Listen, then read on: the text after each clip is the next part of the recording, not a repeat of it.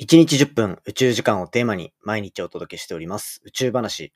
今回は月に基地を作るんだったらここがいいんじゃないか。月の一等地の目安が見つかってきた。そんなお話をしていきたいと思います。今回紹介するのは月の表面には実は昼と夜で300度以上の差が出てしまうほど過酷な領域と言われている中で今後人間が月に行くときに一体どこに基地を建てるべきなのか。そんな中で温度が一定の素晴らしい場所が見つかった、そんな研究結果を紹介していきたいと思います。3 2 1 Ignition. Japan. 佐々木亮の宇宙話2022年8月5日始まりました。佐々木亮の宇宙話このチャンネルでは1日10分宇宙時間をテーマに天文学で博士号を取得した専門家の亮が毎日最新の宇宙トピックをお届けしております。ということで本日でエピソードが667エピソード目を迎えるというところで今回は月面の一等地に関するお話をしていきたいと思います。今回のお話は大人気宇宙ポータルサイト空へとのコラボ企画になっております。今回のお話は画像付き、そして文字で空への中でも楽しむことができますし、それと一緒に音声でも楽しむことができるというような立て付けになっておりますので、興味がある方はぜひですね、写真見ながら空へのページで楽しんでみてください。概要欄にリンク貼ってあります。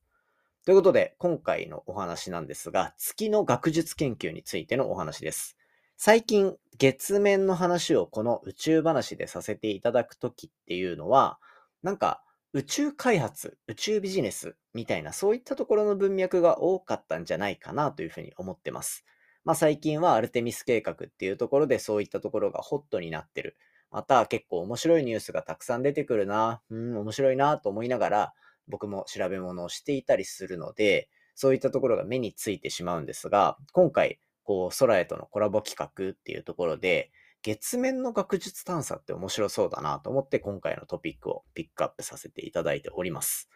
でですね、まあ、今後人間が月に行くってなった時に、月の表面って本当に人が住めるのかとか、滞在し続けられるのかみたいなところって結構重要なポイントだけど、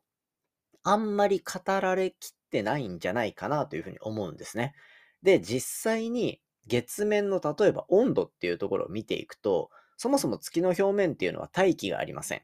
で、大体、地球もそうなんですけど、地球の表面の温度が大体一定に保たれるっていうところだったりとか、まあ、人間が生活できる環境を作り出してくれてるのは大気のおかげなんですね。大気があると、例えば温度が入ってきたものが太陽の光によって温度が上がる部分も抑えられる。プラスで温室効果ガスっていうところで、温室効果で一定の温度っていうのに保たれやすいというような傾向があったりするので、太陽が当たってる時にものすごく灼熱になって、逆に当たってない時は極寒になるみたいなことっていうのはあまりないんですよ。なので、大気が星の上にあるっていうのは非常に重要な状況になってくると。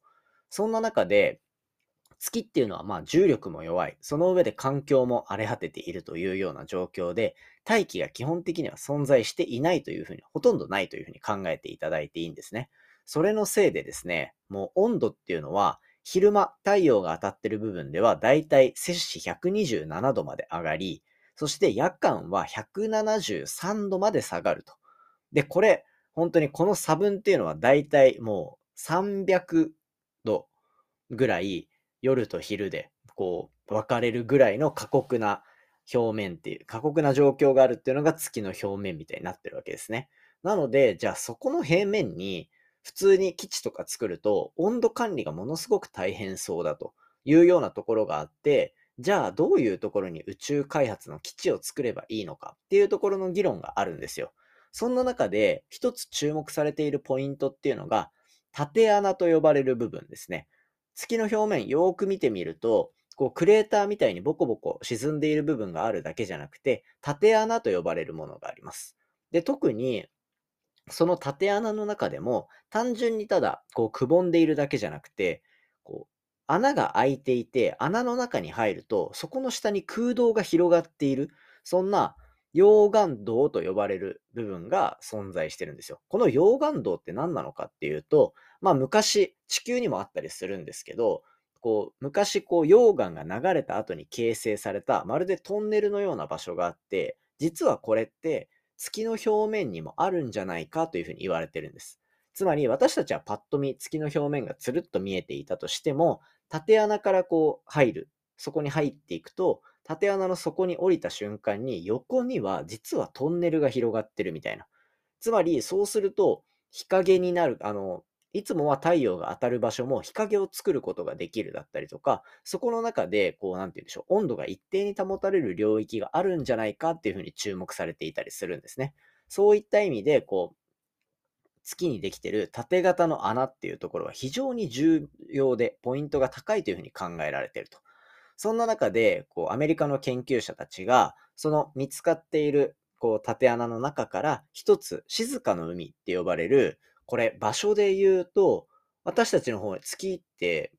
常に地球に対して同じ目を向けているのに対して、月の表面のうさぎ、うさぎがなんとなくあるっていうふうに言われてるの、なんとなく形はわかると思うんですけど、そこの顔あたりに当たる部分が、この静かの海って呼ばれる、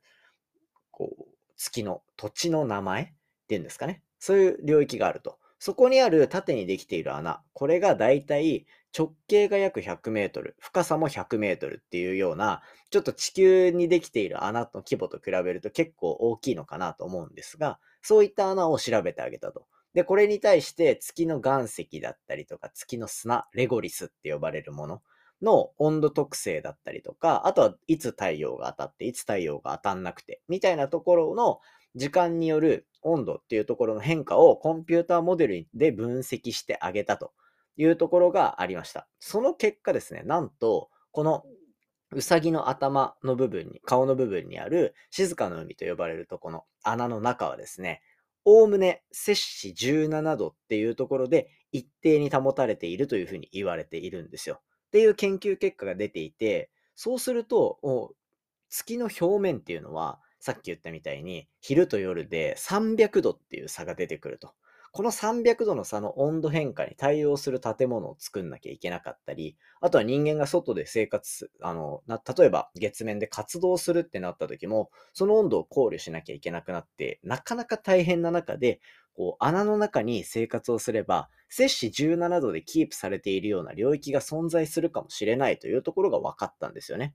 で、そこに加えて、さらにこう、例えば太陽フレアとかで放射線の量がものすごくなることがある。なんていうふうに話もたまにしてると思うんですけど、そういった部分も、例えば縦のこの穴の中に入る。そしてそこに地下空間が広がってれば、放射線量っていうのも減らすことができるみたいなところで、過酷だと言われてる月面の環境から一個ちょっとなんかテイストの違う、まるでこう、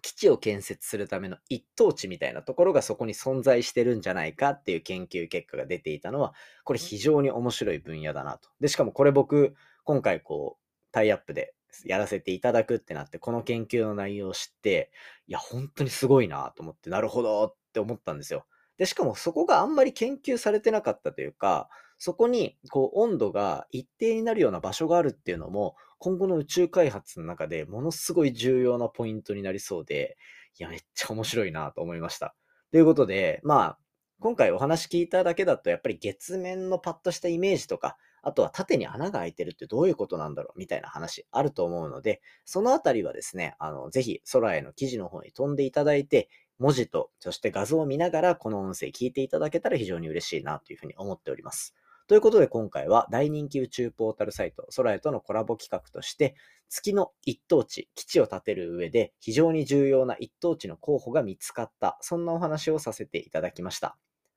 はい。ということでですね、まあ、本編以上にさせていただきたいなと思いつつ、近況報告もちょっとしたいなと思います。こう、8月、9月、10月、まあ、7月からだいたい3ヶ月ぐらい、4ヶ月ぐらいですかね、の間で、このポッドキャストガンガン攻めていきます。もう本当に見ててくださいっていう話を、まあ何度か前にしたかなと思うんですよ。で、これもツイッターとかでもガンガンこうアピールしているというか、本当に面白い仕掛けがいくつか出てきて、本当に楽しみな部分が多い、そんな数ヶ月間になってるわけなんですよ。で、ポッドキャストを楽しんでる中で、いろんなポッドキャストの人とこう話したいなとか思ったりするんですけど、やっぱコラボできる枠っていうのは限られていて、まあ僕の場合で言うと、毎日こう配信させていただいてる中で、やっぱピュアな宇宙の話を聞きたいっていう人も多いと思うので、こう、コラボするってなっても、なるべく2日間、例えば土曜日、日曜日とかっていうところで、こう枠を作って、いろんな番組の方と話してみるみたいなやってるんですけど、もっと話したいなと思って、けどやっぱ宇宙の話聞きたい人がたくさん集まってきてる場所っていうのも分かってるんで、だそのペースは崩さないで、じゃあもう思い切って、こうゲスト呼んでくれないですかね？みたいなのをツイッターで言ったんですよ。そうしたら、ツイッターでですね、本当にいろんな方に誘っていただいて、今の時点だけでも7番組ぐらいゲストで出れるようになりました。まあ、今ちょっと細かい話とか収録のタイミング詰めてるので、もしかしたらいくつかこう減ったり増えたりするかもしれないんですけど、大体それぐらいの番組にこの1ヶ月2ヶ月ぐらいで出れそうみたいなところがあって、本当になんか結構ワクワクしてます。なんかやっぱポッドキャストって人それぞれ好きな風に配信してて、YouTube とかと違ってなんかお金がガッて発生する部分じゃないからこそ、その配信してる人の好きがいろんな番組詰まってると思うんですよね。なので、その詰まってる部分にちょっとお邪魔しに行って、こうなんか、隣の人どんな感じで頑張ってんのかなみたいな、そんなのをこう体験しに行ければなと思ってます。きっとそこでいろいろ学べる部分もあると思うし、そう、そこで新しく宇宙話のことを知ってくださる人も絶対いるかなと思うので、ちょっとそういった意味でも、もともと計画の中にはあんまりなかった部分なんですけど、さらに盛り上げたいなと思って皆さんにお願いさせていただいたところ、7番組ぐらいお邪魔させていただけるようになったので、これはこれでまた、あの、番組の中でいろいろご紹介していければなというふうに思っております。まあ、とにかく、こう、ちょっと前に話したように、この3ヶ月、本当に見物になってると思います。ぜひですね、この宇宙話進化していく一段、最低でも、こう、は、1段はガンと上がるかなと。もう2段、3段上がっちゃう可能性もあるんですけど、まあそこはですね、今から聞いてくださってる方はもう、もう、俺は古参だぞ、みたいな。私は古参だぞ、みたいな。